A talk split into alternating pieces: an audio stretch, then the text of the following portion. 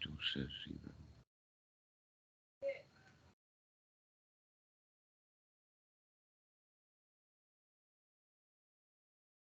Has anybody's got the little clock ticking beside the uh, blue recording thing?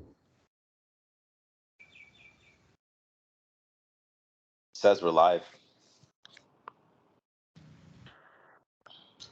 Okay.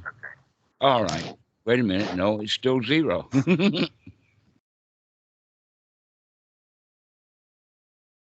well, we'll just take a chance and assume that it's on, and we'll we'll go for it. So this is uh, in the U.S. of uh, the Friday evening call, and we have just um, experienced a a marvelous long, probably four act play of Shakespeare and that it was well played and everyone was an actor and everyone played their part perfectly. Um, and psychologists have been um, examining these old stories, these Shakespearean plays, and, and these Greek uh, comedies and tragedies and whatnot like that, and learned a lot about human behavior the way that it just is that we play out these kind of dramas. And that uh, uh, Eric Berne was quite good at it in the sense that he had this thing called games people play. And that the games that people habitually play, when someone keeps playing the same game over and over again, it kind of becomes a life script. But whenever there's games afoot, everyone that's uh, around is in the game and becomes a player of the game unless they can identify that this is a game, that this is a show. All right. Now, uh, in in this particular show, um, the star of the show, actually, there was a protagonist and an antagonist. That's quite common. Go look at about half the movies, and you'll find this duo setup. Um, and not only that, but always the villain is marked that way because of the way that he shaves, the way that he wears a beard, the way that he dresses, what kind of accent, like Eastern European or something. And that defines him as the villain. That's just very common. And uh, the protagonist, in this case, is the story of a, what you would call a fallen angel. That Scott was there to do his job, and in everybody's case, blew it. And in fact, now Scott has become the star of the show.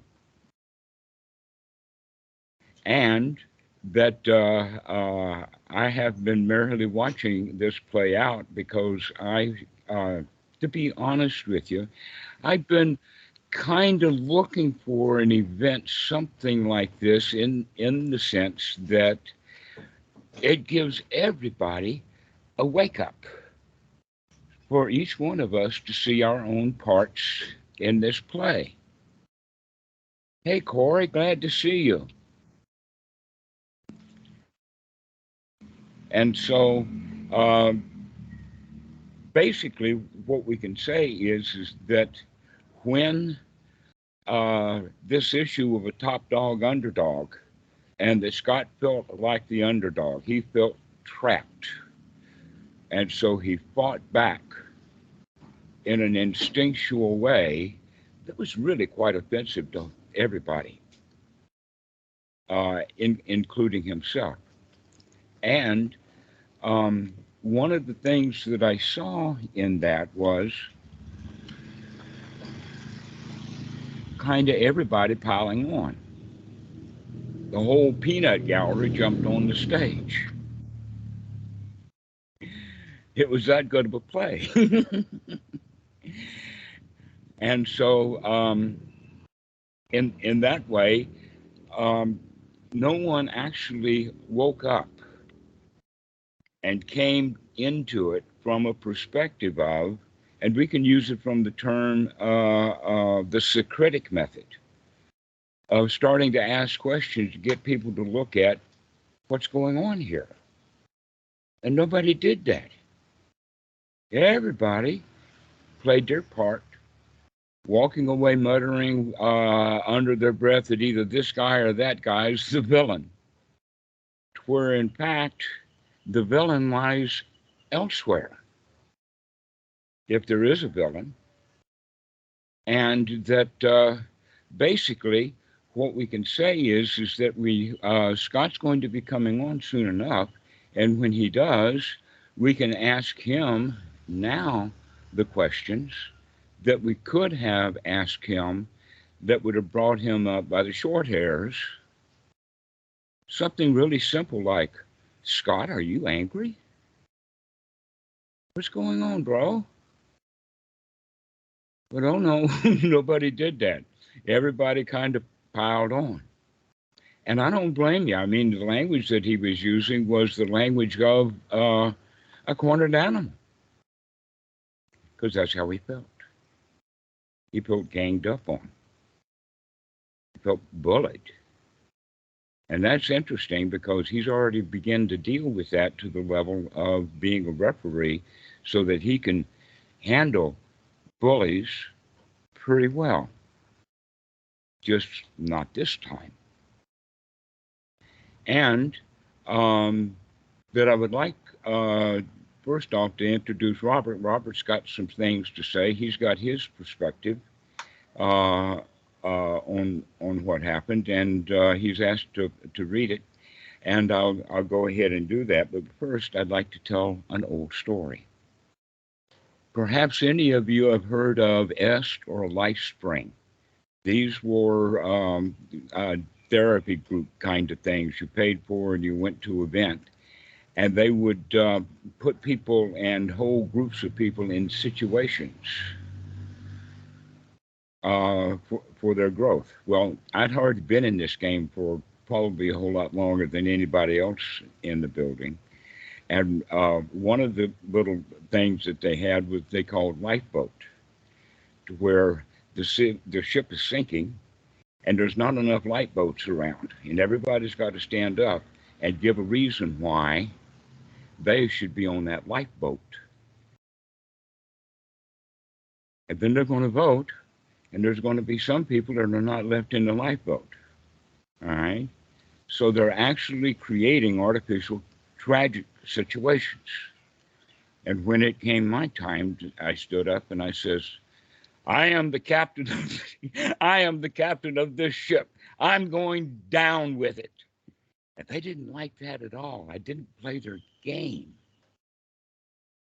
Well, that was one of the things that happened. The other thing that happened was that um, they divided us up and had a little game to play to where if both sides are antagonistic towards each other, they come to an agreement that is beneficial. Or if they have peace on both sides, then the gains are better. But if they have it so that one is antagonistic and the other one is uh, passive, then the uh, antagonistic gets all of the money, all of the points in this game, and uh, the other side is defeated. So it's either a draw, a draw, or a win lose. And I kind of talked my side into let's do the uh, the meta, let's do the easy way out, because I knew it was a game. Nobody's going to win or lose anything in reality other than the ego of who's got what points. And the other side chose uh, the warfare, and they got all the points, and they were yelling and screaming and dancing all over the place. I mean, this was psychology in the 1970s. I mean, it looked a whole lot like um, uh, the Holy Rollers or Pentecostal Christians sometimes. So that set things up. So later, there was a um, um, a test that they gave that says you've been here now for, for Saturday and Sunday. This is Sunday afternoon you have someone that you don't like and it's time for you to get up and go get it off your chest. And and you have to do this with three people. And so people were milling around and milling around and going from little small group and whatnot like that because they knew each other in, in, in many ways.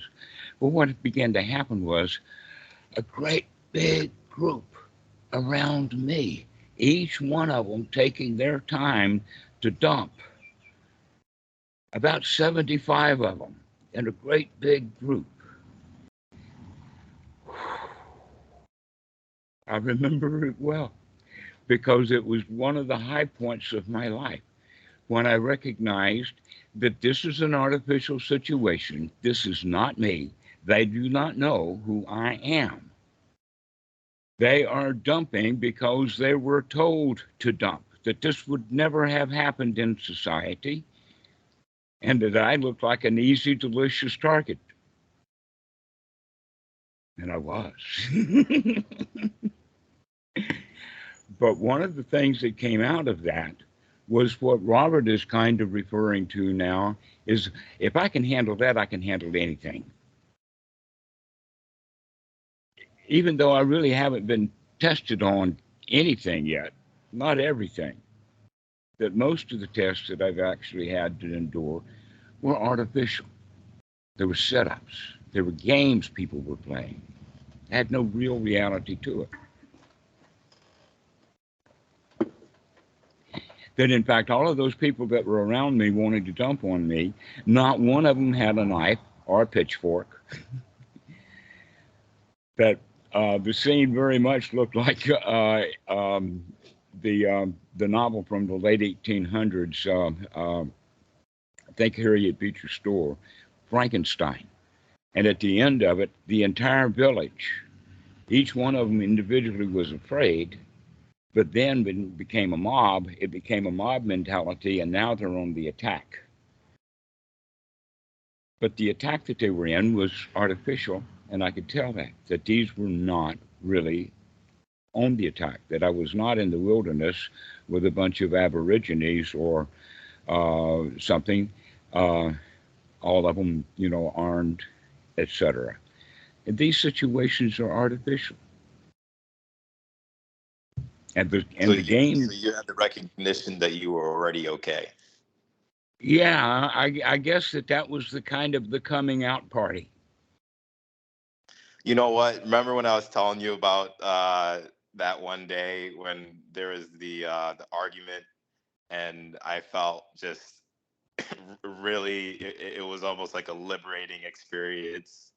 Uh, I don't know how much detail we want to get into it on this call, but I think you might remember when I mentioned that to you. It feels very familiar to what you're saying here. Mm-hmm.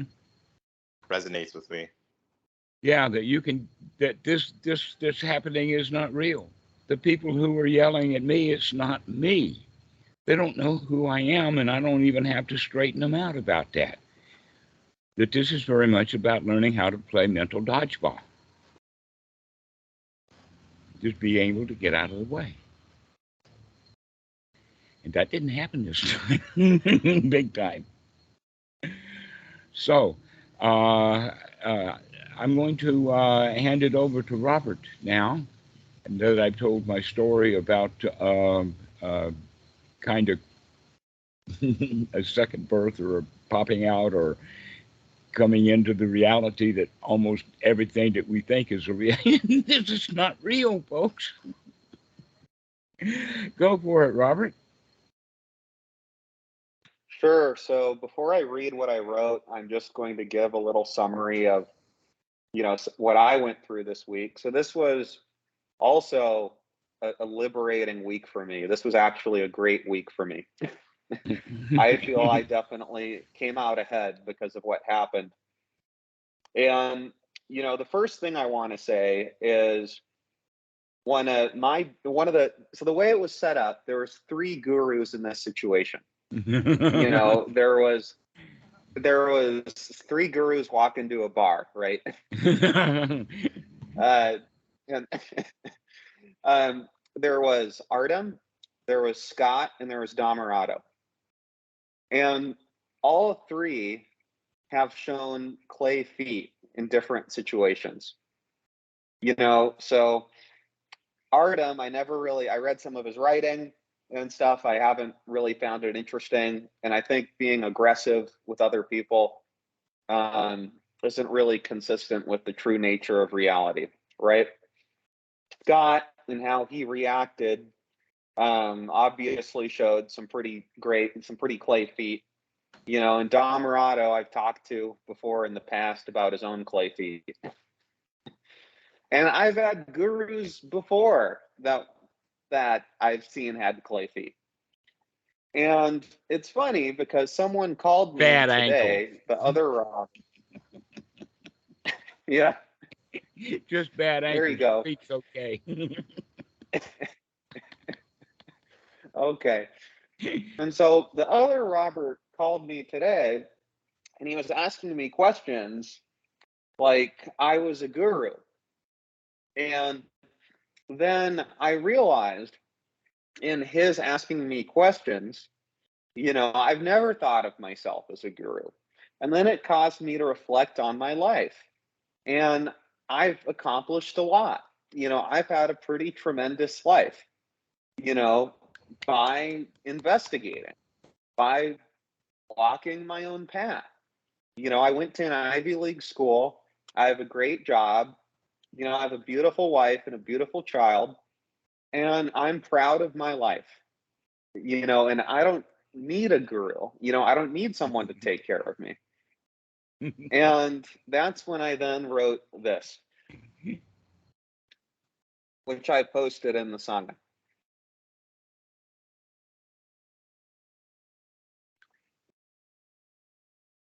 I don't need a guru.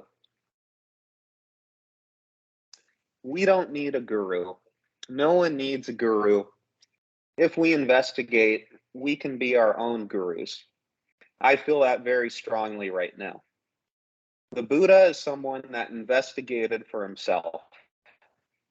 He thought for himself. He didn't rely on someone to think for him. He experimented for himself. I admire that mentality. But even the Buddha, I do not take for a guru. I will investigate for myself. People that feel that they need a gurus are people that had difficult childhoods. The guru becomes a parentified figure for the devotee, and the devotee becomes childlike. The guru may introduce some ideas that can be helpful for the devotee, but ultimately the devotee needs to let go of the guru in order to spiritually mature. Otherwise, they will remain a child. Some do for many, many years. What they really need is not the guru, but to grow up and learn to take care of themselves. They need to investigate for themselves. They need to examine and experiment for themselves. The process must be constant and ongoing, or else they will remain a child. The only real guru is life. The tool for understanding that guru is investigation. Life is the only guru I will follow, and investigation is the only path I will follow. May that lead me, may they lead me where they may.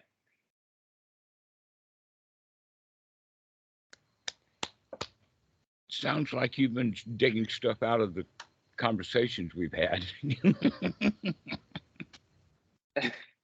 Great stuff, Robert. I like that. hmm Yeah. But I- sounds yeah. exactly like so, sounds like Thank you. exactly what the guru is telling you the entire time, basically, but you don't listen. You just remain a child. yes, it has been absolutely marvelous, guys, to see my friends grow up and mature into full adults right before my eyes. And I've seen that s- time after time. Congratulations, Robert. This is it.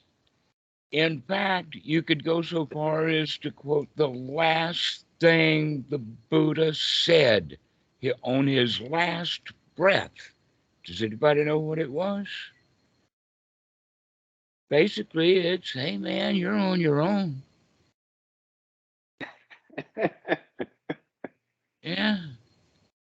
The Buddha, the Dhamma, the Sangha still exists, but only within the hearts. That in fact that was a big problem the Buddha had was that people were sucking his thumb, sucking his finger, rather than looking at where he was pointing. I try to be really slimy about that, hard to pin down as a guru. I keep wanting to tell people that I don't want to even be a guru. That's, you know, uh, a target. what a mess. And in fact, I've been uh, been targeted, been drawing targets, even though there's nothing much to target here. Um, and and so um, this would be a good point to touch on, Robert. I'm really pleased that you've gotten this out of it because you've been on your own all of this time, kind of looking for something magic, something daddy, something authority, something Jewish, something uh, um, married with kids, something with, you know, and that uh, actually what happens is is that in this particular um, uh, stage play of Shakespeare, you took on the uh, part that landed flat on your face, and you picked yourself up, dusted yourself off, and now you're boogieing, and I get it. and sometimes it takes those kind of uh, uh, disasters uh, to happen. And so um, let's go into um, kind of the play itself uh, from the Eric Berne position of games people play. Now, uh, you could say that there are a couple of games that this thing fits into. One is called Let's Pull a Fast One on Joey. All right. And so there's the protagonist wanting to pull a fast one on Scott. Or the other way of, of doing it would be let's you and him fight. And so somebody standing there while the proposed bully is in the fight against the protagonist. Um, it, it, it's almost like that uh, that is kind of a lieutenant, or let us say a bar bouncer. And so the bar the bouncer is the one who is the thug, the bully, the strong man. Uh, in this case, the, strong mouth, the strong personality. But he's not the bar owner.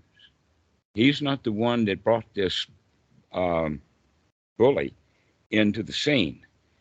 So, uh, actually, Robert, thanks for mentioning the three, but I would like to point out that there's no, there's actually four. There's another player in there.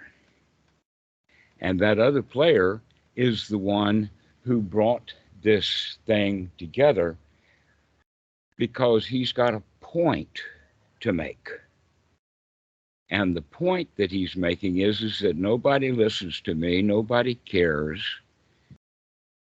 Um, and he winds up in a state of argument about it.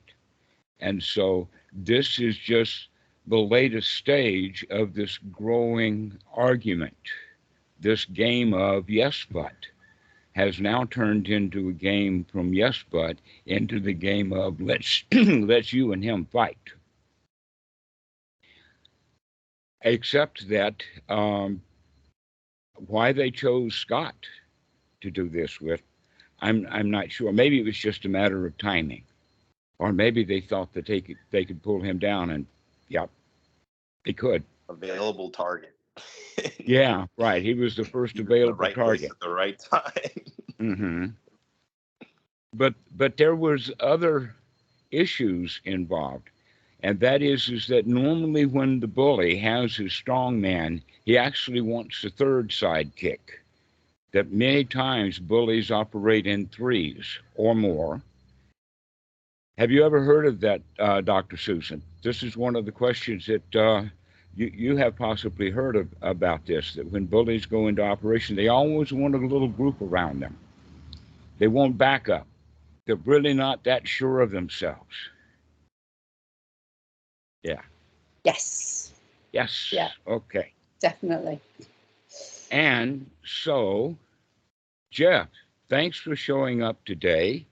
You were the first time that you called uh, was uh, on on the Skype call with uh, with Scott, and I uh, I have a kind of a question for you.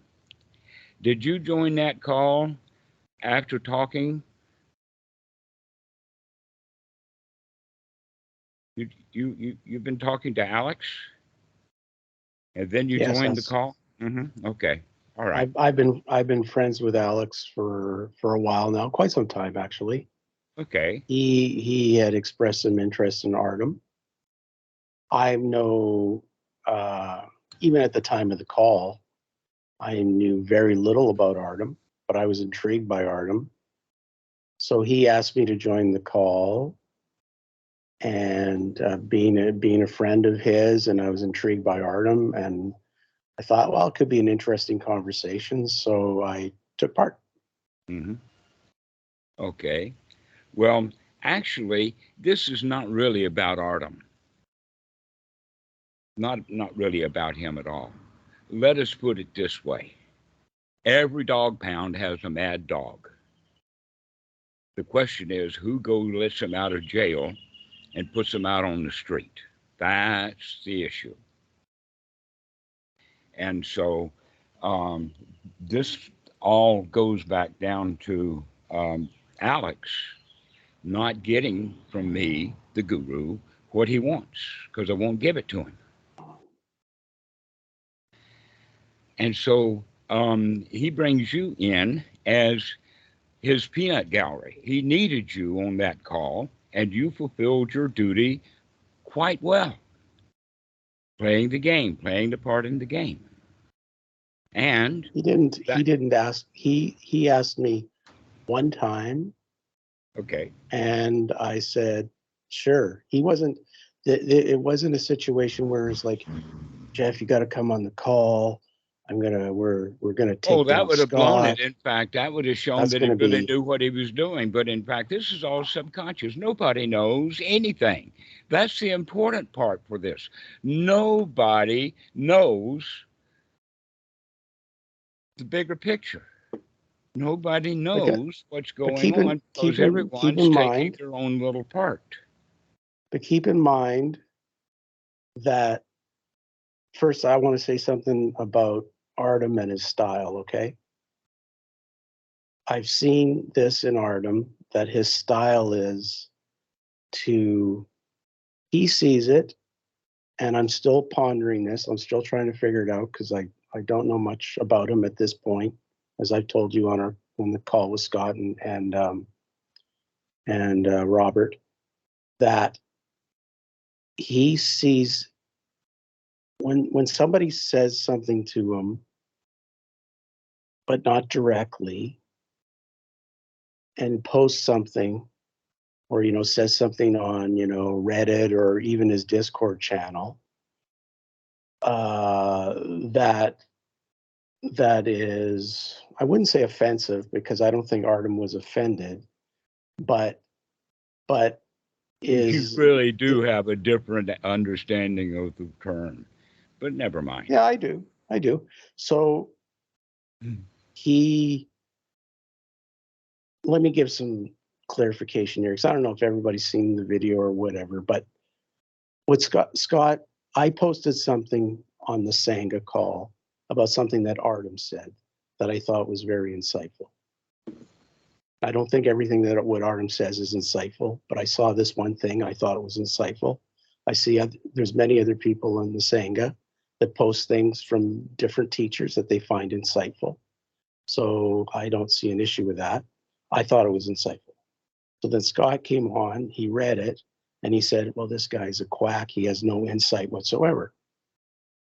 So then the call ensued, and Scott welcomed Artem.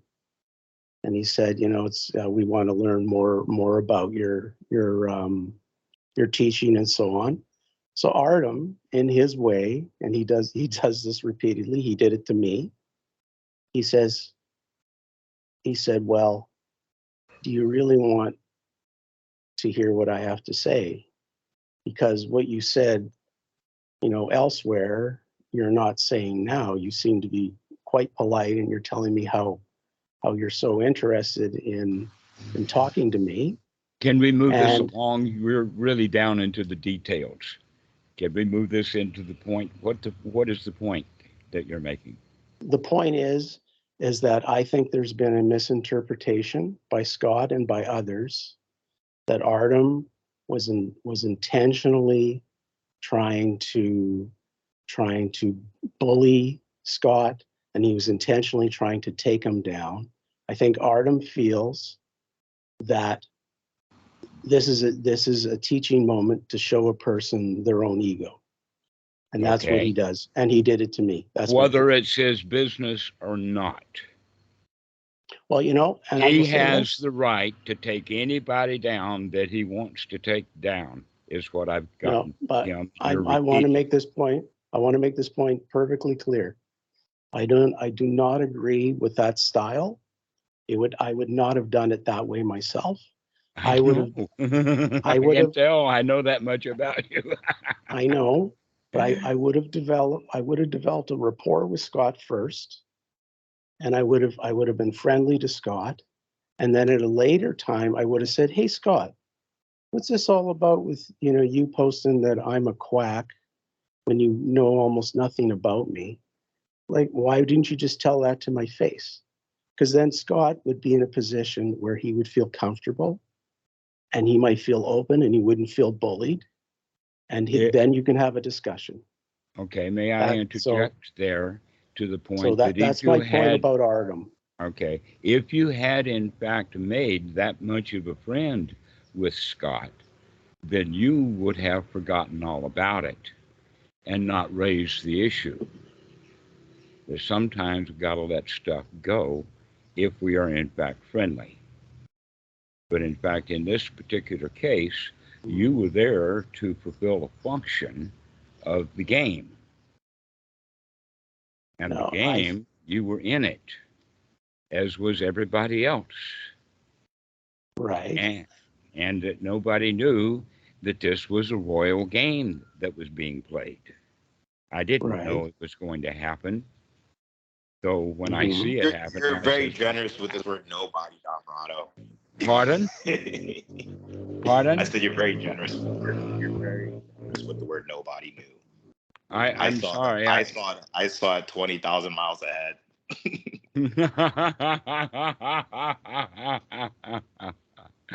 yes. I, I, I- saw it. I saw it before Scott even knew who Artem was, and I saw it before uh, you spoke the the moment that I saw Alex scurrying to his laptop to call you Uh-huh. and to have his uh, let you and him fight with Artem and you.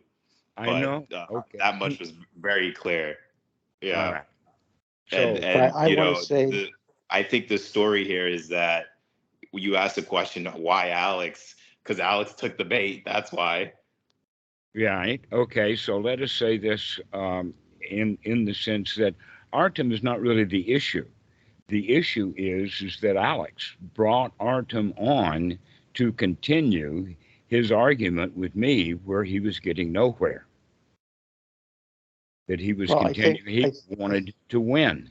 And I so, think if, I think if that's the case, then you should invite Alex onto this program, if you want to call it a program, and uh, allow him to, to speak about it. um, he's not ready yet to do that. That I've got my own thing going with Alex. What do you mean he's not ready yet? Uh, he still wants to argue. The last thing I got from him was an argument. Okay. So, okay. So he's not ready yet. Okay. Now, in terms of like the Scott and friendship, I've had conversations with Scott via text over the course of the last year. Okay. I, I enjoyed Scott. We, we, we shared a lot of things that we agreed with. Um, I think we even had a conversation once. That didn't So stop, I- stop him from feeling being ganged up on. that's fine. And what my point is, is that I felt that Scott was a friend. And I, I felt that true friends call people out when they're inappropriate. That's, I think that that's true love. That's But- not but- the case. But, but what I'm, but, That's not but- the case. but yeah, I agree that what you were saying is that Scott felt bullied. And I should have Uh-huh. taken more and time. ganged up I on should have taken, yeah, he felt bullied and ganged up on, and I should have taken more time before I called Scott out. I agree with that. But I do not, I do not agree with the fact that I should not call Scott out because Scott is a friend. Well, um, that in fact, you were on the call where Scott did get called out. And um, you were there for that. And so was Robert. But as clearly the scene, um, it's not over yet. It's not over with Scott. It's not over with you, Jeff. It's not over with uh, uh, several of us have an investment in this. Very few. I it- feel it's all have- over for me, Dhammarato. I'm Sorry, what was that, Robert? I, I feel it. I feel it's all over for me, Dhammarato. Yeah, right. I was feeling that way a couple of days ago, and then this happened. but, but uh, uh, anyway, uh, Everything is over. everything I know. Isn't Oh, it great? yes, that's I- exactly I where um, uh, Keyshawn and I have Rob. been. Yeah. I only, I only think it was not over in that up to this point, I had not seen any inter, any interjection from you, Dhammarato, in terms of to the Sangha, in terms of Scott's behavior, regardless of whether he felt bullied or not. But this appears to be changing. So this, that was my only issue. Oh, okay. Well, in a way, it's not my business. But you're, you're his teacher. Uh, that's his opinion.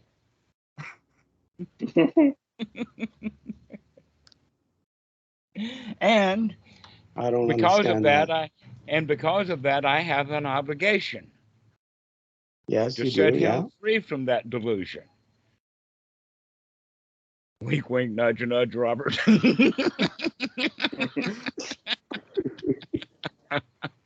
So no matter what Scott does, you, you would not provide any admonition, like the Buddha used to ad- admonish people I all had the time. him crying on the last. Where are you coming from? I- I Jeff, why do you want so part. much revenge? I don't get where you're coming from. It's not revenge at all. What do you mean you had him crying? I don't, I'm not aware of this. Oh, oh, Jeff, I don't think I shared that with you, but uh, Yes, Scott please actually do. cried and and apologized to me. I have, I don't, this is, I got on that call after that, I guess, or before that. Yeah. I like, I should have shared. I don't that know anything you. about My- this. I don't know, what I do not know Yeah, what you're my- talking about, Dhammarato. That, that, that was a big part. I, I, my apologies. I just was thinking about other things, but Oh, so Yeah, I have a was a quick question, um, Dhammarato and uh, the crew.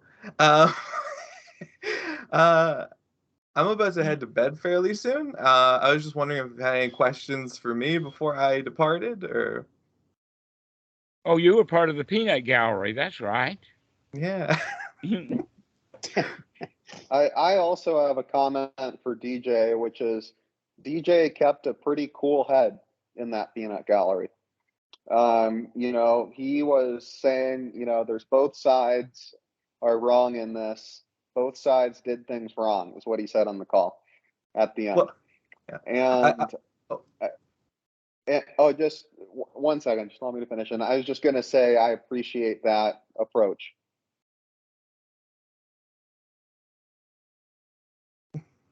So thank you, DJ. because I think you were right. Both sides did do a, a lot of dukkha, you know. right. What a show! So. DJ was actually seeing the clearest um, of all of us during that moment. You know, so uh, my kudos to you, DJ. I, I I- I would like to say sometimes you feel like a nut and sometimes you don't. don't.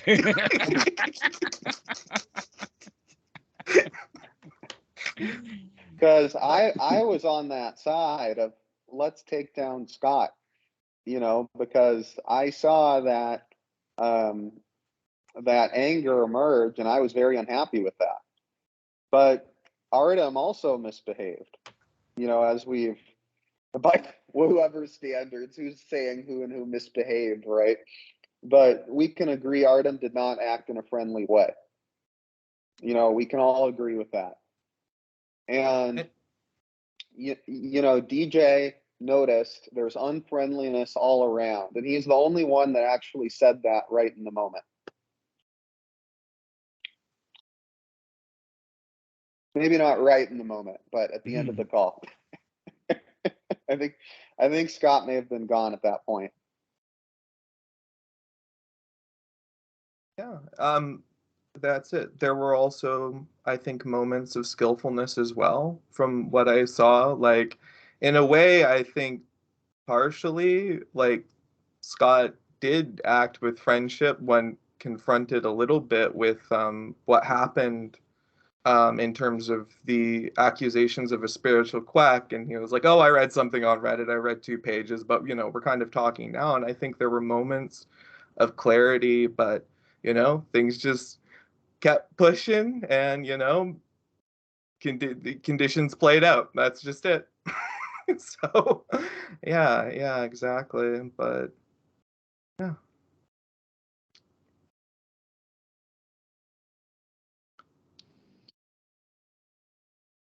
Yeah, although I was I just uh, I screen was is- completely absent for it and just kind of enjoying the show because it was pretty entertaining. Uh, I, I would I would, would say that what DJ said. That, I mean, yeah, I, I just knew that from the beginning when this was coming up and being planned. I was like, yeah, this is not going to be a friendly environment at all. I mean, these guys are out for blood. oh yes, Susan, please. Well, I, I've got to say, as a newcomer, I think this possibly this would have been the second of Scott's, or whatever you want to call it, but but these meetings. I was blown away with what the hell is going on here. What has gone before this meeting? What is going on in this meeting? And where did ch- treating people with loving kindness go? Because it wasn't there.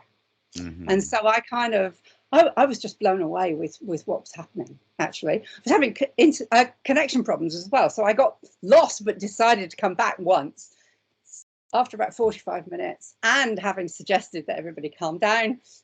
I left. right. So, you know, as a as a newcomer, I was just it, this was just what I, I was blown away. What was going on? What went wrong? It's it's What's called the Reddit, history? the web series. Well, I gathered that insults must have been flying beforehand. Uh huh. well, actually, there that was it. That in fact, was it um, really? That was uh, all. yeah. um, actually, what we could say that what you were a witness to was a full frontal assault. It was sneakily done. It was weaselly done, Yeah. but it was a full frontal assault on Scott. At least that's how Scott felt it. And it certainly looks like, from everything that uh, Keyshawn and others of us have put together, that was exactly what the intention was. And that uh, So- Jeff was recruited as part of that full frontal assault as the peanut gallery. So, so Dhammarato, when we when we had our discussion with with Robert was there and Scott was there, um, you told me that you had no interest in looking at the video. You had no interest in Artem. Um, therefore, like I'm asking the question, how do you know all the details when you haven't looked at the video? You told me you refused to look at the video, had no interest in it. Yes, that's exactly right. but I have perused enough of the actual aftermath of the text because after the video, it was not over. Well, yeah, you've right, seen the BJ? aftermath Yeah. of the, of the, you've seen the aftermath of the text, but everyone has a different opinion and we all have our biases. So one, Yes. one would I- think you'd I want to look I at have, the I have a question for I I have a Socratic question for Jeff actually. Do you think uh happy satisfied guys are super interested in confronting random people on the internet that said one thing or the other about them? Um, well, you're, you're interpreting that, that. Because I wouldn't. I mean, if someone, I, I, that's, I guess maybe that's my solipsism because just I, I just would not care. I don't know, but that's just my thought. So it's just No, weird I- to see it. Uh, No, I'm to happy- think I'm that someone happy to else who were who was feeling totally, you know, contented and all that, like would really want to engage in that way. It just, it, it just seems like a lot of energy and a lot of work, but Right. Yeah. Like, uh, you know, like I say, I don't, I don't agree with Artem's approach. He, I mean, he sees it as a teaching thing. I'm like, I, I'm really, really conflicted about all that because a lot of the other things that he says and what he does Okay. are intriguing to me. I mean, that's all I can say. I don't know. It's, it's such early days for me with, with this fellow. Well, why is he so hell bent on teaching?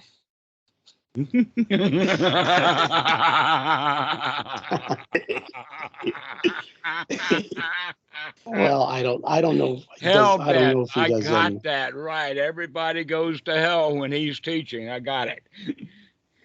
I don't, I don't see what he's doing is any different than what Dhammarato's doing. I mean, he Making has sure you receive the word one way or another. I'm having a hell of a time right now myself. What's that? What's that, Keyshawn? I didn't hear you. I said I'm having a I hell of a he's time making myself.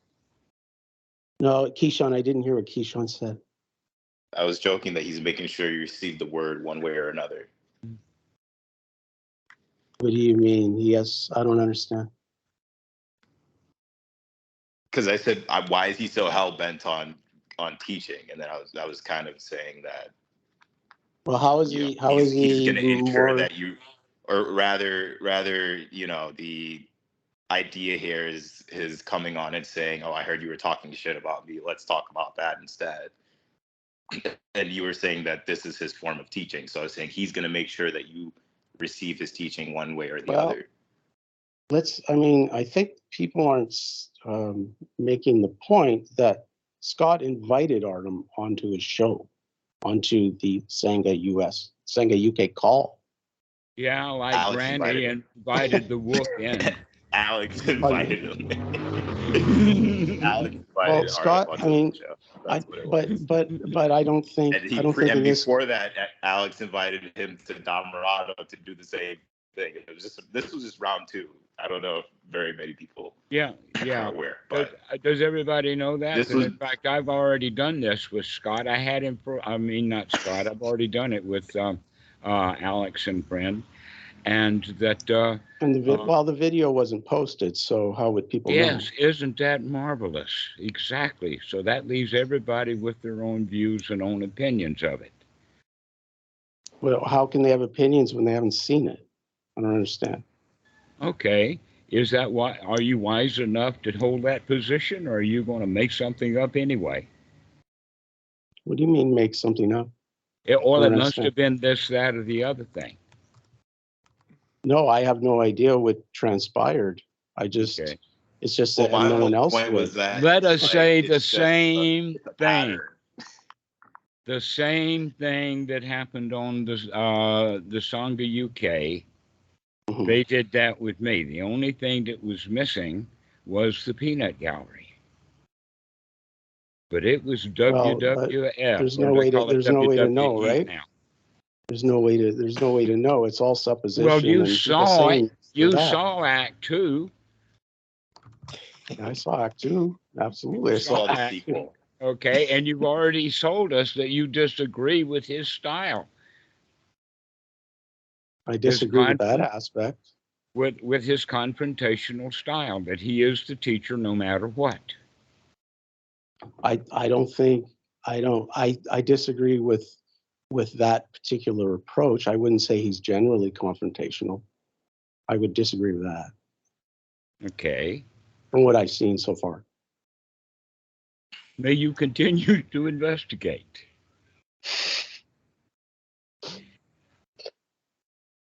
But that's the whole idea is that we got to see what's going on for sure. And that's what Robert is going through right now. He's beginning to see that he cannot rely on anything. Well, Dhammarato, I think what you're doing here is you're creating two camps. And you've decided I'm in the, I'm in the Artem Alex camp. And every, and then everybody else is in the other camp. And that, that's why I'm here. Like I'm playing part, I am now playing part, a part in your play.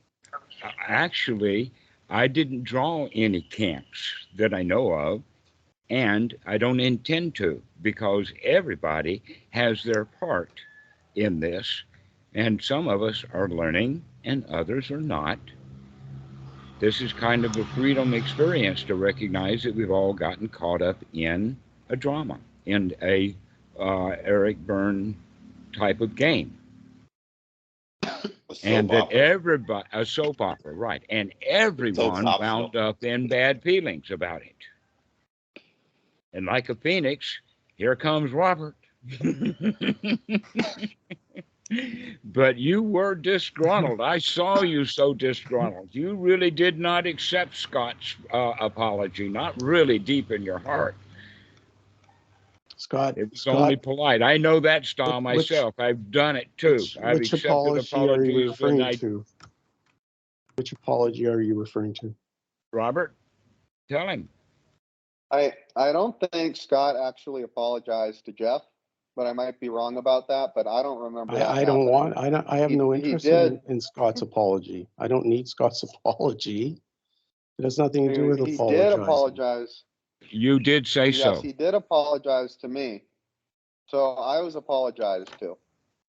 Um, but I'm not sure that he apologized to, to Jeff. And what Scott apologized to me for was something he said to me um, a long time ago that really, you know, hurt my feelings. Um, and then that was, it was sort of, you know, it seemed like just a general apology in general. So, um, Scott, Scott apologized to Artem on the video, but then, but then revealed that it was a fake apology in order to get out of the situation. Those are Yes, the best but kind. he was, he was, They're the ones that are used the most often. Genuine apologies are really when- rare. well, when he apologized to me. he Have to was see crying. dukkha. But I, I think also, and you know, Jeff, please correct me if I'm wrong, but you know, I think Jeff's point is that you know Artem has this unconventional style, and you know, if you want to take a generous interpretation of that, it's like a Gurdjieff thing where he pushes your buttons until you explode. Exactly. And that, exactly, thank you, Robert. And and- that's exactly what and- Ajahn Chah used to do. Ajahn Chah was actually quoted as saying, my job, my job is to piss people off. It's, it's a, it's a teaching just like Ajahn Chah, which is part of this lineage. Thank you so much, Well, Robert. Sure, and you know, part of it too is, you know, we Sounds we like a fun guy agree, at parties. Jeff- Yeah. Uh, But it's, agree, it's, Jeff, it's just, it's a different approach, Keyshawn. That's all that it is.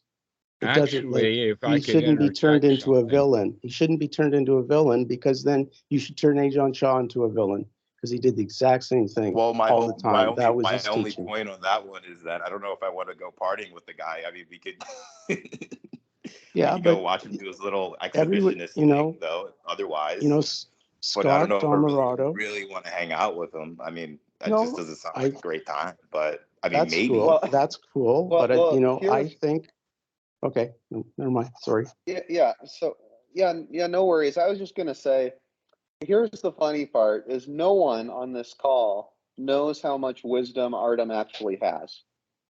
You know, for all we know, Well, This is just a Dhammarato, separate- Dhammarato Actually, is, if I can come back and interject, this is not about him. This is not about him.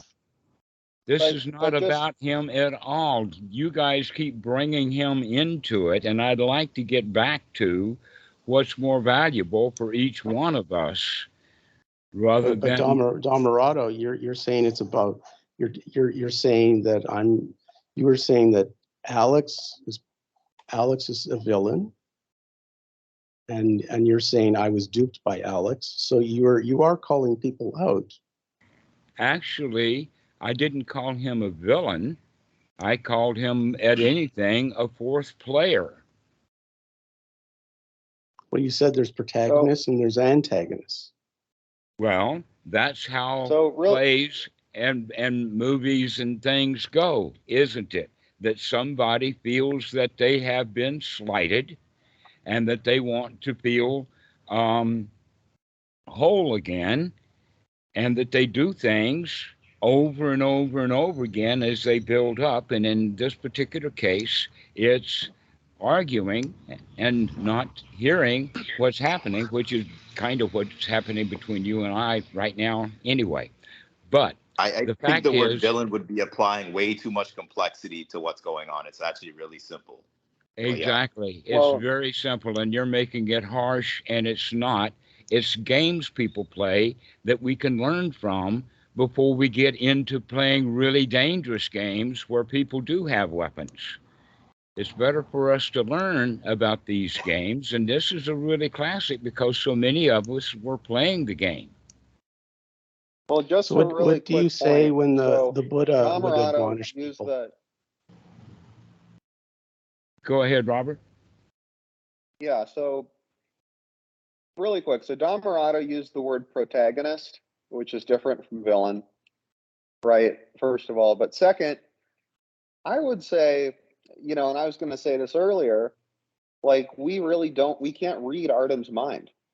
You know, mm-hmm. for all we know, he could have thought, I'm going to blow up this community so they can all come find insights, you know, but he also could have thought, you know, I'm very spiritually enlightened and I'm going to go teach this guy a lesson. You know, we don't know what he was thinking, right? But, but Dhammarato, some- Dhammarato seems to think he knows. No, That's I my seem to see his behavior. right, I but have my seen his point Sounds like behavior. Tom Otto is saying he doesn't care what he's. I don't really care about saying it's Artem. I about wish you guys had stopped talking about him. We got better things to talk about. Yeah, but my my point is just like we don't know. You Yeah, know, we don't. We don't do care. not know. We We just don't don't care. you know, I mean, for for all we know, he could be the most enlightened person on the planet, or he could be the biggest Well, why would we on the planet. care?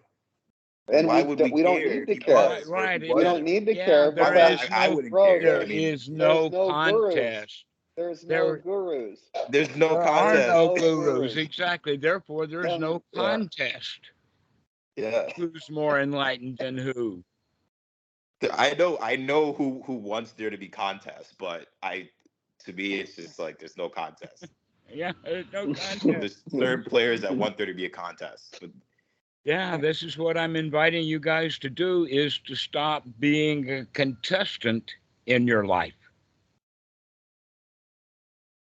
To stop taking sides because it's almost always these kind of psychological games that are set up and there's nothing really there to it. Except the way we feel and we feel a great big reality when in fact it's a made up game. People have killed each other over uh, poker. And it's just a game. And here we are still taking sides in this game that we've been playing, pointing fingers at each other, instead of recognizing that we too, each one of us, gets caught up in the situation of the moment and take up our part instead of just sitting in the audience and enjoying the show. So what, could you, could you give me some insight as to what you think about Ajahn Chah's techniques? I, I presumably you know quite about, about, him- quite a bit about him since he's in the same lineage. Um, let us say this much is, is that there is a time and a place for confrontation, and there's many, many different forms, and he seems to have limited skills. That's the basic point is, is that I'm not against confrontation, that in fact, I have been confrontational myself from time to time. I try to do it right. I try to use a dagger that twists really good, gets right in there and does the damage, and I can walk off snickering while they bleed. But you've told, you've told me that you're, you're not interested in argumentation or debate, or debate ever, but confrontation is I didn't use a the word debate or ever. argumentation. I don't use words like ever. You said, I'm not, don't in- like I'm it not Right interested. now, not right You said, now. you said, I'm not interested in argumentation or debate.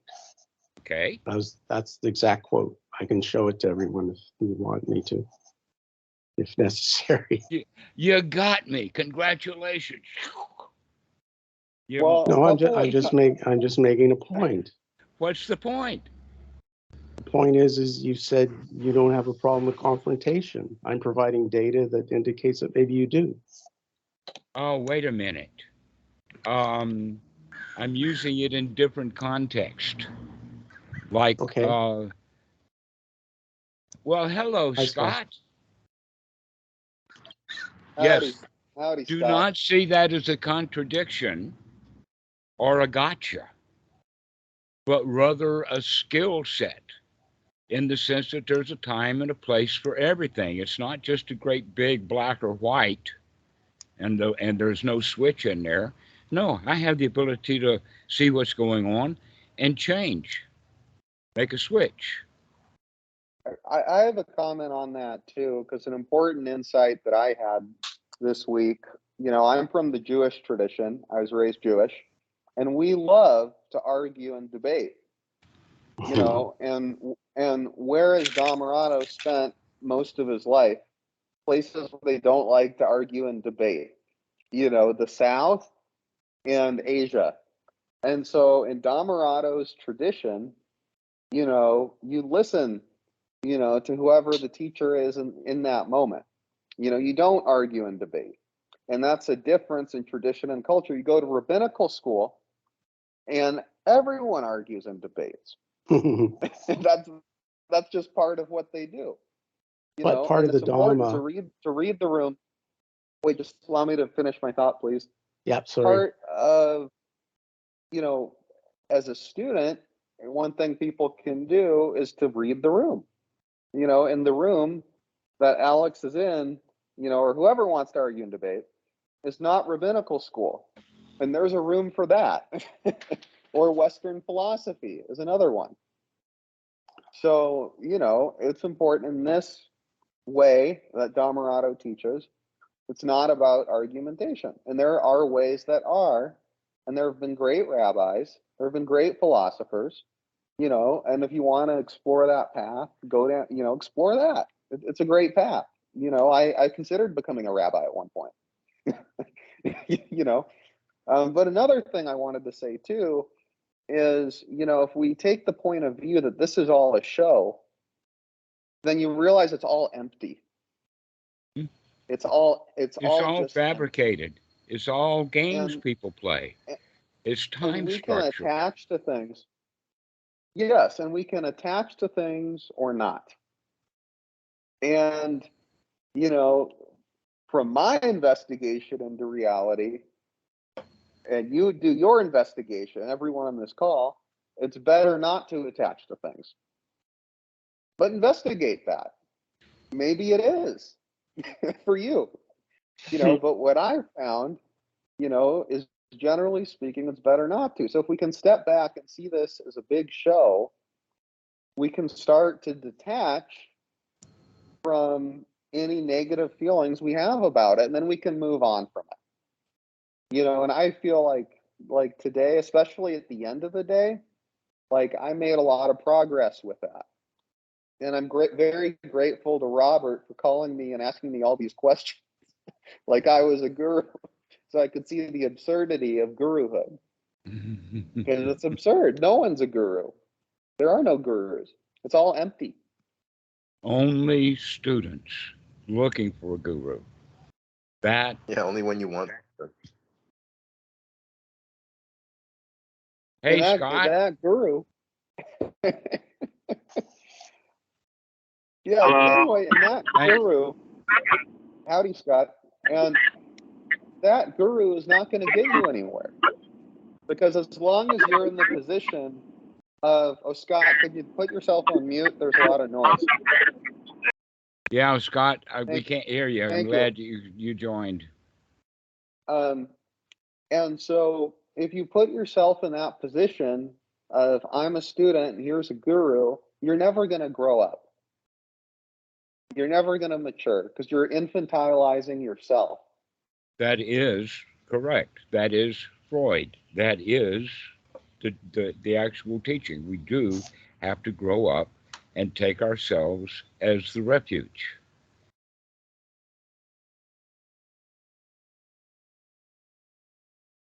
That's the whole point of becoming the lion. That's the Sammasankappa, coming out of the victimhood that we all feel like we're in. It's the victimhood that needs a guru, needs a daddy needs to be on the front row of the students, you know, that kind of thing. The need to be in the guru's lap. And the one who needs to be in the guru's lap is the one that keeps falling on the floor all the time. I wonder why that happens.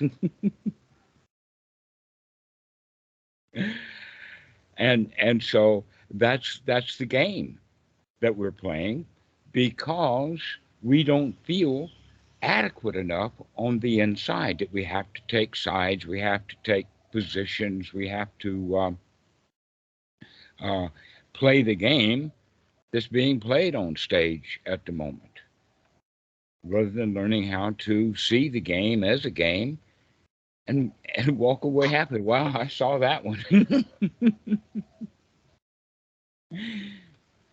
Glad I missed like- that. I'd like to give some context to this um, this last uh, interaction you had with Alex in terms of uh, you were saying he was argumentative. So just so that everyone knows, everyone here knows what Alex said. Alex said, "You know, I've come to the conclusion that the Dhamma is the most important thing of all, and would you would you uh, consider allowing me to come back into the Sangha.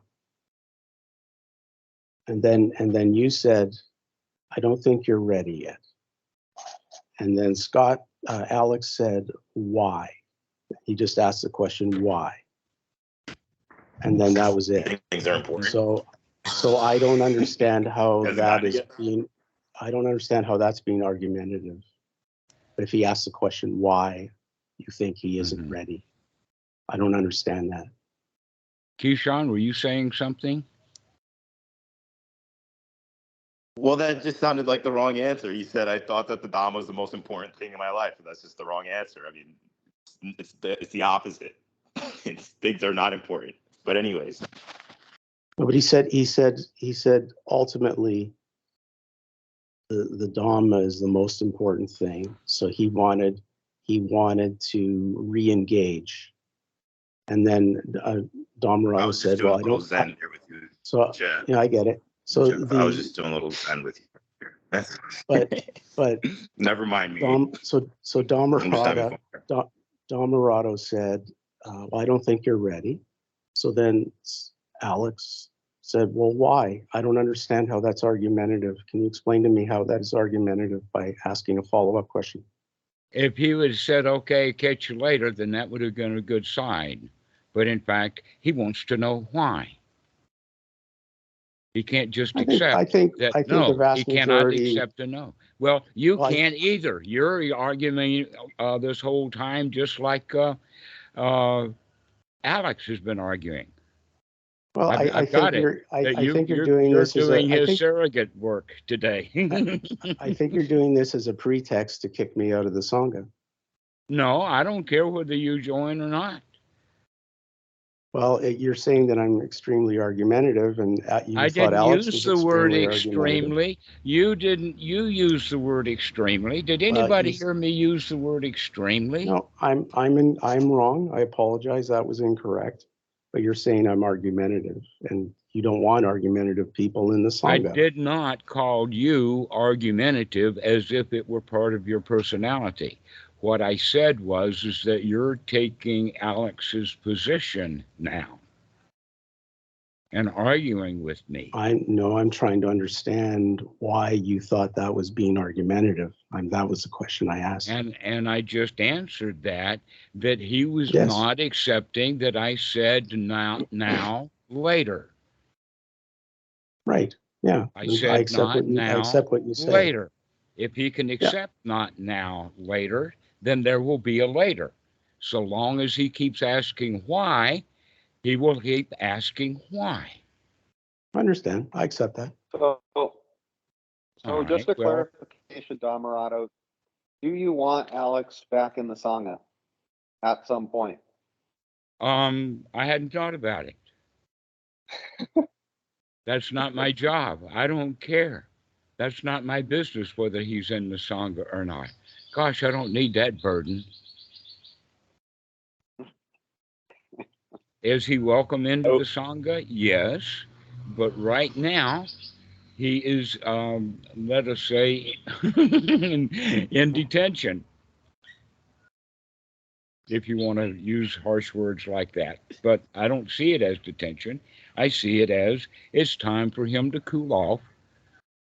And the cooling off will be to stop arguing, stop asking why. If I say something to him, he will mull it, look over it, and says, Okay, I get it. Otherwise, why am I wasting my time? Why should I argue with people? I'm having fun here, folks, and it really does work for me when people nod their head like Susan is right now. Okay. Well, part That- of the that- it's hilarious. Well, well, part of the point too. I really would like, uh, uh, Robert, for us to spend some time with Scott. Scott, how, are you, are you in a quiet place now?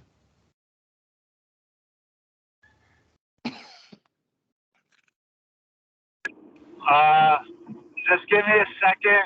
I'm gonna pull. I'm gonna park, and then uh, I'll I'll I'll give what I have to say real quick. Uh, All right. But uh, just just give me one second. All right, all right, just to finish my point here.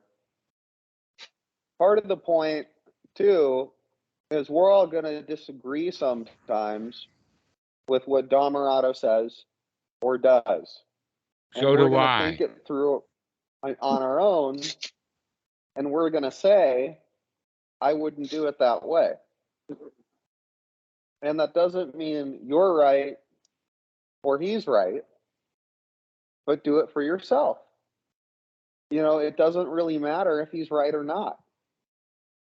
What matters is you investigate if you're it wise yourself. enough, you'll just you'll just laugh along and enjoy your day,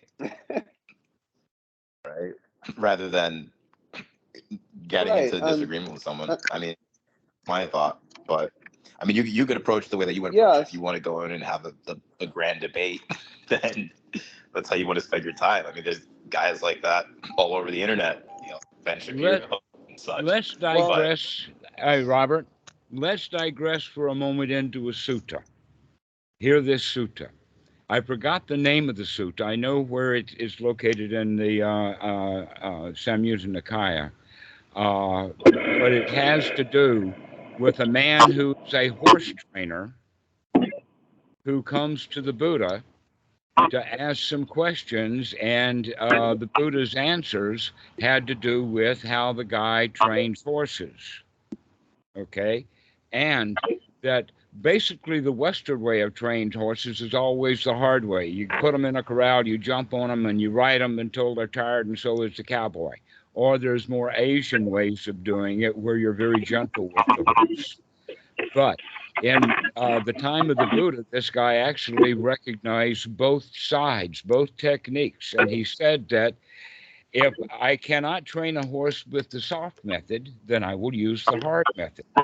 If I cannot use the hard method and get the horse trained, then I will use a combination of both the hard and the soft. And then if that doesn't work. Hang Can you hear me? Yeah. Okay. Yeah, Okay, I'm just making sure. All right, Okay. go So, for it. Sorry. all right, that the tra- horse trainer said That's a nice that sunset. he Scott. tries the easy method first, and then the hard method, and then both the soft and the hard. And if that doesn't work, then the horse trainer will kill the horse. And the Buddha says, yes, that's true, correct, that that's in fact the way that I teach. I teach with the soft way first, and then the hard way, and then the hard and the soft way. And when that doesn't work, only then will somebody be kicked out. All right. Now, um, when when we're talking about killing the horse, uh, the Buddha wouldn't actually kill a student, but he would not spend any time with the student, not answer any of the questions, especially if the student's going to argue with everything that the Buddha says. What's the point? What what's the Buddha getting out of it? Sp- spending his time over and over again, hour after hour after hour, and all we get back from this guy is arguments. Why? Like a two-year-old. Why?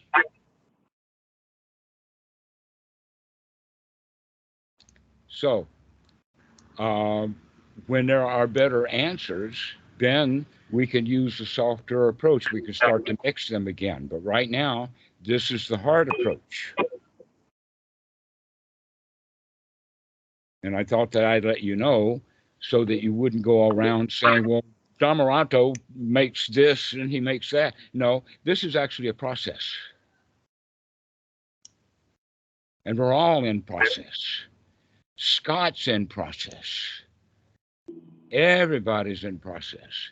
In fact, Scott, you're the star of the show today. I'm glad that you finally walked on stage. You, you, you, you, you, you're the what, we would call the hero or the um the protagonist, Ah, main character. the main character. And I also told Scott privately, thank you for doing my dirty work for me. I was always the guy to do the dirty work when I was playing water polo. when I was playing water polo and someone someone was uh, messing with, with with us, someone was taking on one of our guys. I was the uh, enforcer, quote unquote. So I was the guy that would go go in there and uh, make sure that uh, no one comes and uh, messes with our team and uh, causes disruptions because it was a planned attack. Nothing about it was even an argument. It was an attack. So I will debate. I, I actually like debating with people. Uh, I'll debate till the uh, sun comes home. But you can't debate logical fallacies, and you can't debate insults, and you can't debate just a, a, a, a gang up. So three people join who don't normally join my calls, and just uh, try to entrap me and gang up on me, just like they did to Dhammarato. So the whole thing, uh, it was a betrayal from the very start. Now that's that's that's calls for um, uh, getting kicked out of the sangha because the because uh, that is actively trying to break apart the sangha and derail it and uh, and pick apart something that was otherwise wholesome, otherwise good. And uh, from what I've heard from Dhammarato, that's essentially the main reason why you would kick someone out. Now you kick someone out immediately. Immediately they want to come back. Well, that's not the wisest thing to do. Is to let them immediately back in, right? If the if the if someone uh, uh, betrays you and comes back, oh no, I'm sorry, immediately comes back, okay, come back in. No, that's they have to learn their lesson. They have to learn that you can't just do something that extreme and just get away with it and be welcomed in uh, back in like nothing ever happened. That's not the way. That's not the way. Uh, that's not the way anyone works. And uh, uh, so that's my take on it. Uh, what do you All think right. about that? Well, here's what I think about it. First off, you're actually correct in everything that you said, and that I would also recognize. Um, let us just use it this way: that you must have been feeling pretty low because of the really low class language that you were using after the call. You must have been feeling pretty low. Was that Uh, correct? Did you feel pretty low? I mean, the language you were using was, it got everybody ganged up on you for one thing.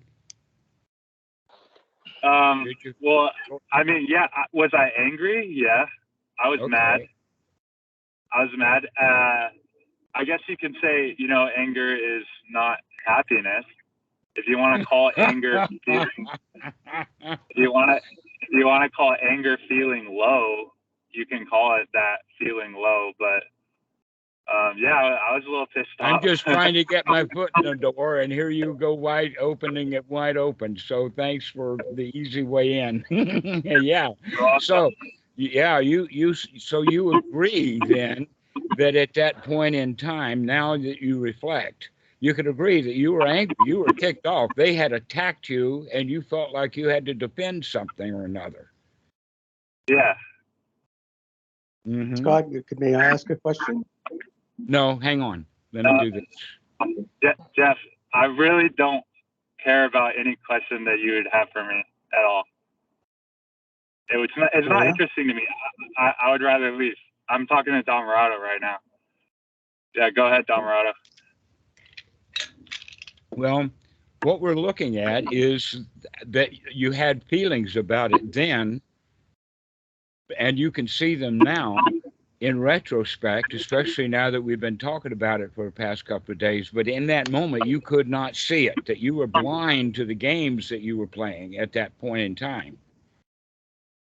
That you didn't Yeah. see that you were angry. You, you felt, in fact, that you were under attack. Right. Okay, and that we've talked about that in the, in the way of your uh, being a um, uh, a rep. That sometimes uh, the people in the stand they get all over themselves about what calls that you've made, and you can handle those pretty well. But in this case, you're not quite up to the being the pro. You're not at state level, so to speak, and that you were under uh, a, a massive attack. Is that how you felt? Um, yeah, I guess. Yeah, yeah. So I feel for you, brother. I know how you feel. I've been that way. And then there's also been times, and in fact, I've already told the group the story here. I won't repeat it in great detail. But there was one time because of a situation that had been done in- a, uh, let us say, a psychology growth group, very large for the weekend, a great big retreat. And in there, I wound up being uh, the target of the anger of about 75 people who wanted to dump on me. But the whole point was is that it was manufactured that the people had set that run the group had set that up and that it was artificial. That these people were not with their spears and their arrows uh, uh, going after their uh, newly found Frankenstein they're so terrified of. They were just kind of following orders. But my deal was, can I handle this? And I found out that, yeah, I could. I could handle that.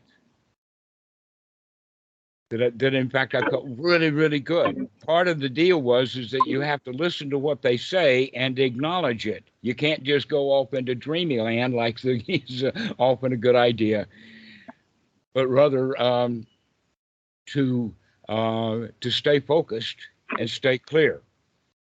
And so that's what I did and came out of it with a great deal of uh, internal knowledge that I can handle anything like this. And not only that, but almost everything that I do have to handle is artificial anyway. There's no real, real situations. When's the last time, other than with sports, have you actually been in real danger? For me, it's been years. Been years since I've actually been in danger. Why?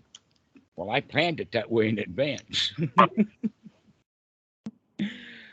But that's the whole point is, is that we feel that, that it's real, but it's actually an artificial danger. It's not real.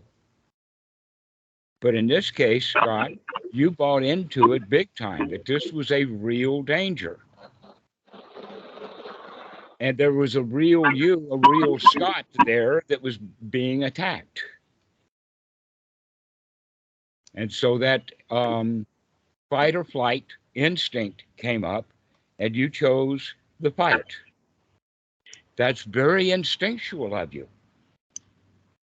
And you caused yourself a lot of damage, and you caused some other people some damage. Would everybody agree with me on that one? That Scott's caused himself damage, and he's caused other people damage. Mm. Yeah, Laurent, I see that tiny little nod, but I see it.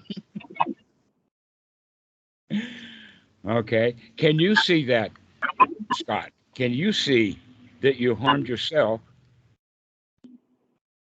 I, I definitely can see that I could have handled the situation better, but I still think that um, Well, let's go back to the Art- feeling. No, let's not go anywhere other than staying with how you felt. uh, oh, I'll Yeah. just cool down. Go back to how you felt about it. Recognize that you felt after you were under attack. And that was ignorance on your part. The fact is that you weren't really under attack, that it was a contrived situation, that you were set up.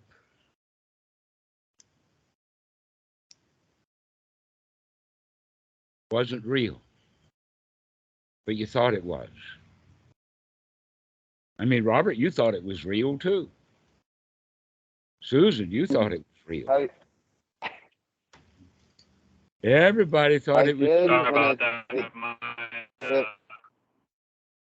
sorry about that. My I uh, thought it was- overheated. Well, I'll say, I'll say that I knew that it was a game being played, and I'm glad that Scott came in It kind of was a bit of a uh, comma to end all comma for these little games, for at least a little time being.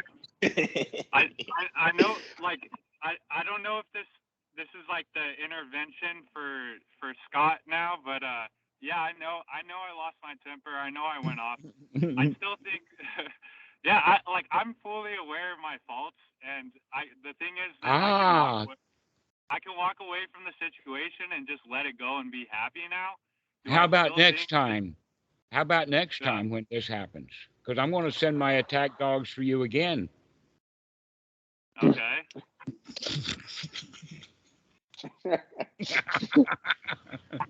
well, not me personally, but uh, Well, I mean, I mean- it'll happen. Uh, I mean, like it's really like not worth my time. Then I'm just trying to have fun. If Ah, I, if if, That's the whole long as- point is, no, wait a minute. Can you continue to have fun? I'm having a blast. Right? But at that point in time, you were not. Not that I'm dragging up the past, but rather to drag it up in the sense of being able to look at it so that we can make a change, that you've got a choice. I mean, now, the way you feel, you wouldn't choose to do that, would you? You wouldn't, right now, you, you would intentionally choose not to get angry. That you could probably whip the pants off of me intellectually if you kept your smarts about you.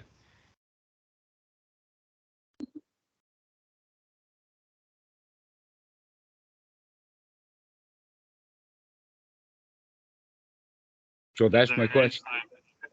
Yeah, that's my, I'm not. I'm, I'm not getting the question. okay. Here's the question again. The question is now that you see what has happened, would you choose now to get angry again in such a situation? Or would now you choose to not get angry, to stay in joy? I uh, I would. Uh, in hindsight, I would just avoid the situation entirely. Oh, that's even better. exactly. Right. To avoid the situation altogether. And how can you do that? Is because you can see that stuff coming. You can see it coming, or you can see it when it lands. In this case, it was hard to see it land. But next time, watch for it. See it coming. Do the two step. Get out of this way. Hmm. Because it's not you at all that they're attacking. But- That whoever was attacked also, was the figment Scott, of somebody else's you know, imagination, not the real Scott. And in fact, the real Scott's a moving target, as we could see. And yeah, so all they, also, and I'm saying this. go ahead, Rob. Oh, oh, sorry. Go ahead, Dominic. And I'm saying this as a friend, you know, with no, you know, ill intention. You know, I don't mean to pile on or whatever. I'm just saying this as a friend pointing something out. But you know, if you read the suttas, anger is one of the one of the five hindrances. You know, it's it's right there. And I've been angry. You know, Dhammarato knows I've been angry. Jeff knows I've been angry. Keyshawn knows I've been angry. You know, some of the other people on this call don't know. Oh, he's gone.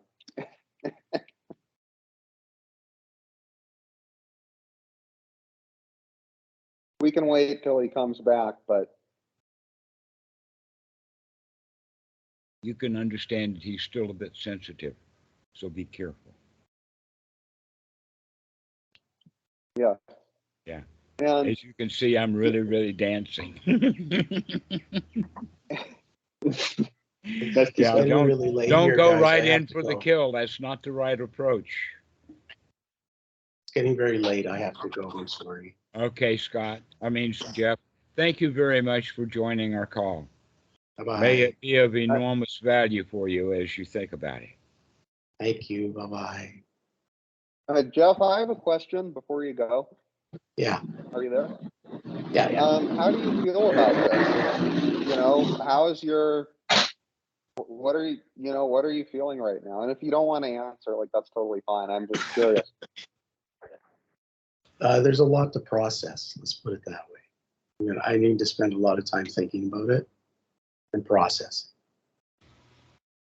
So Okay. we'll well, stay. We'll, stay. in, chat we'll soon. stay in touch, Robert. See you, bud. Great. Thanks, Jeff. Cheers. Bye bye. Yes, this is a good time to finish the call anyway. Um, sorry that you spooked our prey.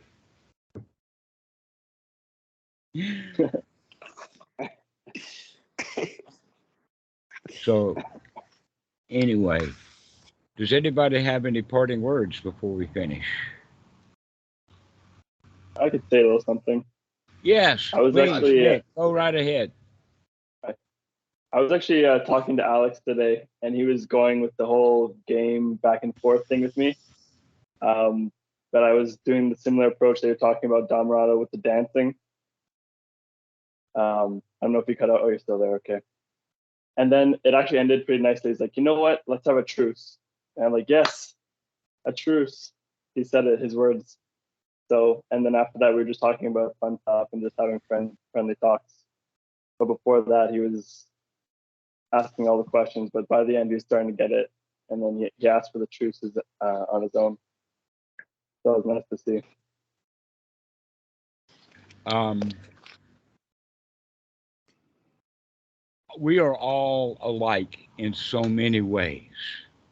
Uh, an example that I will use here is, is that when Lucky was a puppy, she was very aggressive, even towards her mother.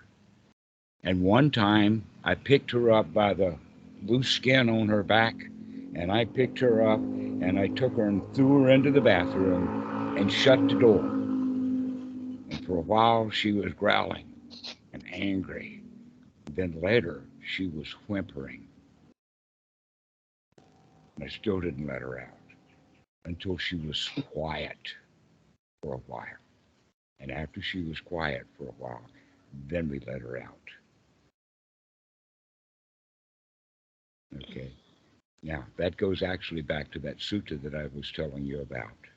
That yeah, this is a this is a process, and um, there's there's value in it along the way, especially if the people involved are willing to really look at what they're doing. But we have to kind of maybe rather than look at what they're doing, you know, the, the, there's always a product or a byproduct, especially when we're eating food. There's always a byproduct. And a way of talking about it is, is that we really have to take a good, close sniff at what we're producing. we have to stick our nose in it and get a load of it. And, and nobody wants to do that. We don't want to see the dukkha. And many of the various techniques of meditation around is all about getting people into that first noble truth. You got to look at what you're doing. That's all there is to it is look at what you're doing, or in this case, smell what a mess you made. Seeing what's going on. And uh, the only people who can really assist people in doing that are the ones who've already had their face shoved in it because there's better ways of going. But in fact, the whole teaching that we're talking about is, is that are we going to uh, serve this pie for lunch? Or are we going to throw it at the person and have it all over their face? That's the difference between the confrontational way and the nurturing way. We got to be nurturing. We got to invite them to take a taste of their own crap. But when you sling it at them, when you sling it at them, it ticks them off. Everybody's like that. And so we have to Kind of like a magic trick. careful. Pardon? It's kind of like a magic trick. I know you're into magic. It's kind of similar in that way. Wow. there's a line in a song that uh, what you said reminds me of, and that is this is out of A Star Is Born, the 1973 version with uh, Kris Kristofferson and Barbra Streisand. Um, and the song, by the way, is Watch Closely Now, which is one of my theme songs, to watch closely now. You hear me say that a lot. And in that song, there's the line that says, I'm the master magician who is freeing you from the lies you've been told. That's the job of a real, right. That that's what the job of a magician is, is to wake people up to the fact that they're looking at a magic trick, folks. This is not real.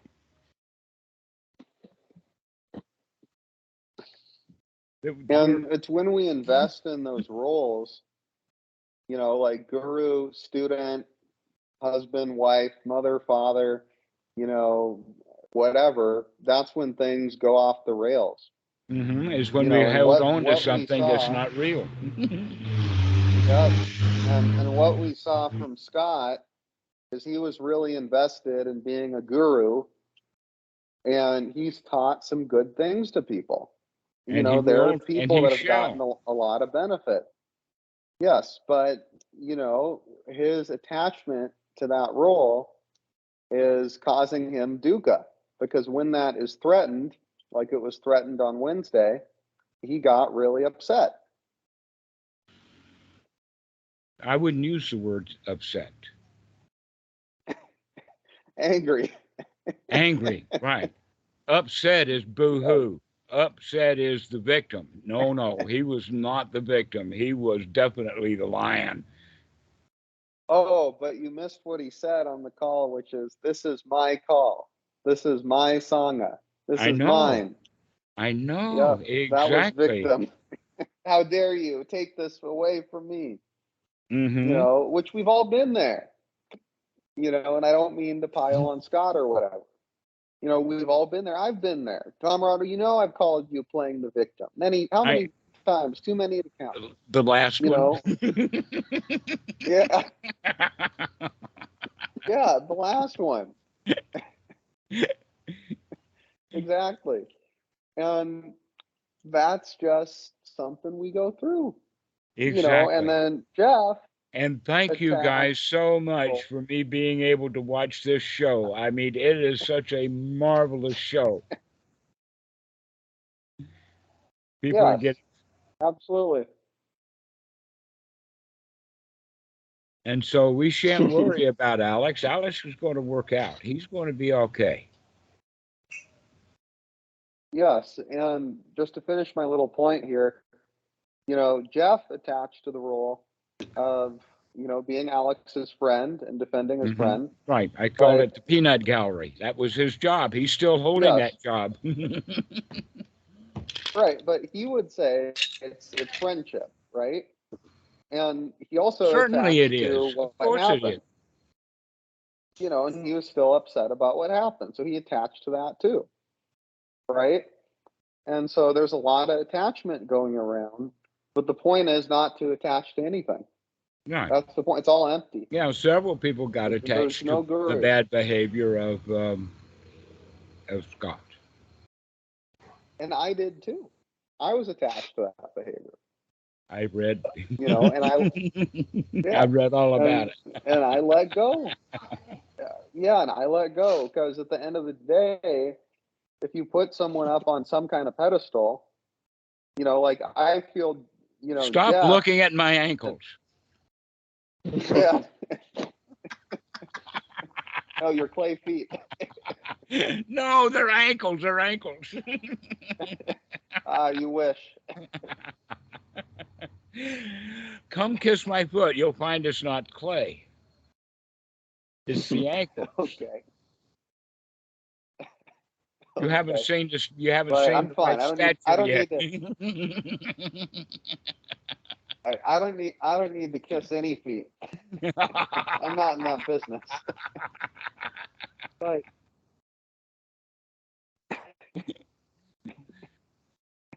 These feet are unbecoming of a can leave it guru. I anyway. was, I was just gonna say.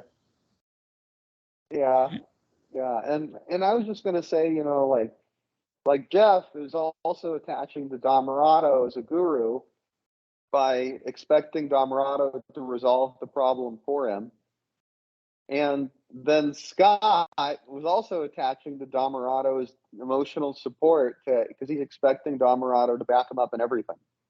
So, you know, and they both got mad and left. You know, I don't know if Jeff was mad, maybe he's just tired. You know, he could have been fine, I don't know. But Scott seemed mad and left, at least. And that's just attachment, you know, it just creates bad feeling. Laurent, you've got your hand up. I was thinking uh, probably now the, the right way to help uh, process this would be to not be ashamed of uh, what happened, like how we felt and stuff, and Yep. uh, really accept that in a way to be able to understand like it's okay. I, I've been like angry or maybe I was in the peanut gallery, you know, and, and that's completely fine. I mean, that's not me anymore, right? and even if it was, uh, even if I, I thought it was me at one point, uh, it's just like a learning process, right? You have to accept that uh, in order to not get stuck in the like defense, like defending position of uh, denial or something like that. Oh yeah, I was just thinking about that. Why would you defend something or feel ashamed about something that's not real? right. Yeah, and you know, I was talking with Robert. That's about the delusion. Uh, That's the delusion is, is that we think things are real when in fact they're not because we don't do enough of investigation to recognize, like for instance, everybody thought that that fight was real. It turns out, no, it wasn't. it was just made up and everybody was playing a part and it wasn't real. So many things that are part Yeah, of yeah, our culture. It's just it's not real. But look how bad we feel about what's not real.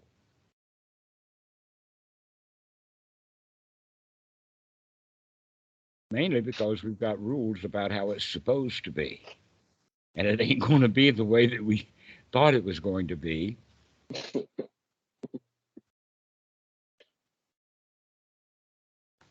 It's always we're interfering with reality that we think is supposed to be one way, and we find out is wait a minute, I was deluded. But instead of, oh wow, you do, I'm really glad I can see that. I'm not going to do that ever again, which is kind of the right attitude. We wind up with the attitude of, who, me? We defend ourselves rather than recognizing, oh, wow, I screwed that one up, but I'm going to be on the guard for that one. That was not going to happen again. And so this is actually why really big important occasions like this, I mean, even though it was artificial, it felt really big and important to a whole lot of people. Which means there's really big lessons to learn from it. So that we can actually grow in the sense of not getting hooked on that kind of stuff anymore. That in fact, if you can actually see the game that we're talking about, the game of let's you and him fight that was set up, you could see the game and the way that each one of us played our parts in that game, me by being completely absent. But we all played a part in that game, and we all got wrapped up in the game ignorantly. That if anybody had been woken up, we would have eventually asked uh, Scott which he actually came down to saying that yes, he was angry. It would have been good if someone had confronted him right there on the spot. Scott, are you angry? Wow, you're saying such low class words. I assume that you feel pretty bad right now. But then we can go back into the feeling of being under attack. Because he was just acting the way that any one of you would have acted if you were under attack. I mean, if you were actually really under attack, would you defend yourself, Robert? Yeah, well, actually, I was really under attack by a guy with a knife, and I fell Uh huh. and gave him the cell phone. So, you know that, you know that. I didn't Ah, so you gave in, but right? let's say you it was like defended this, yourself by giving house. in. What Yeah. would have happened if you'd have fought with him? Sure.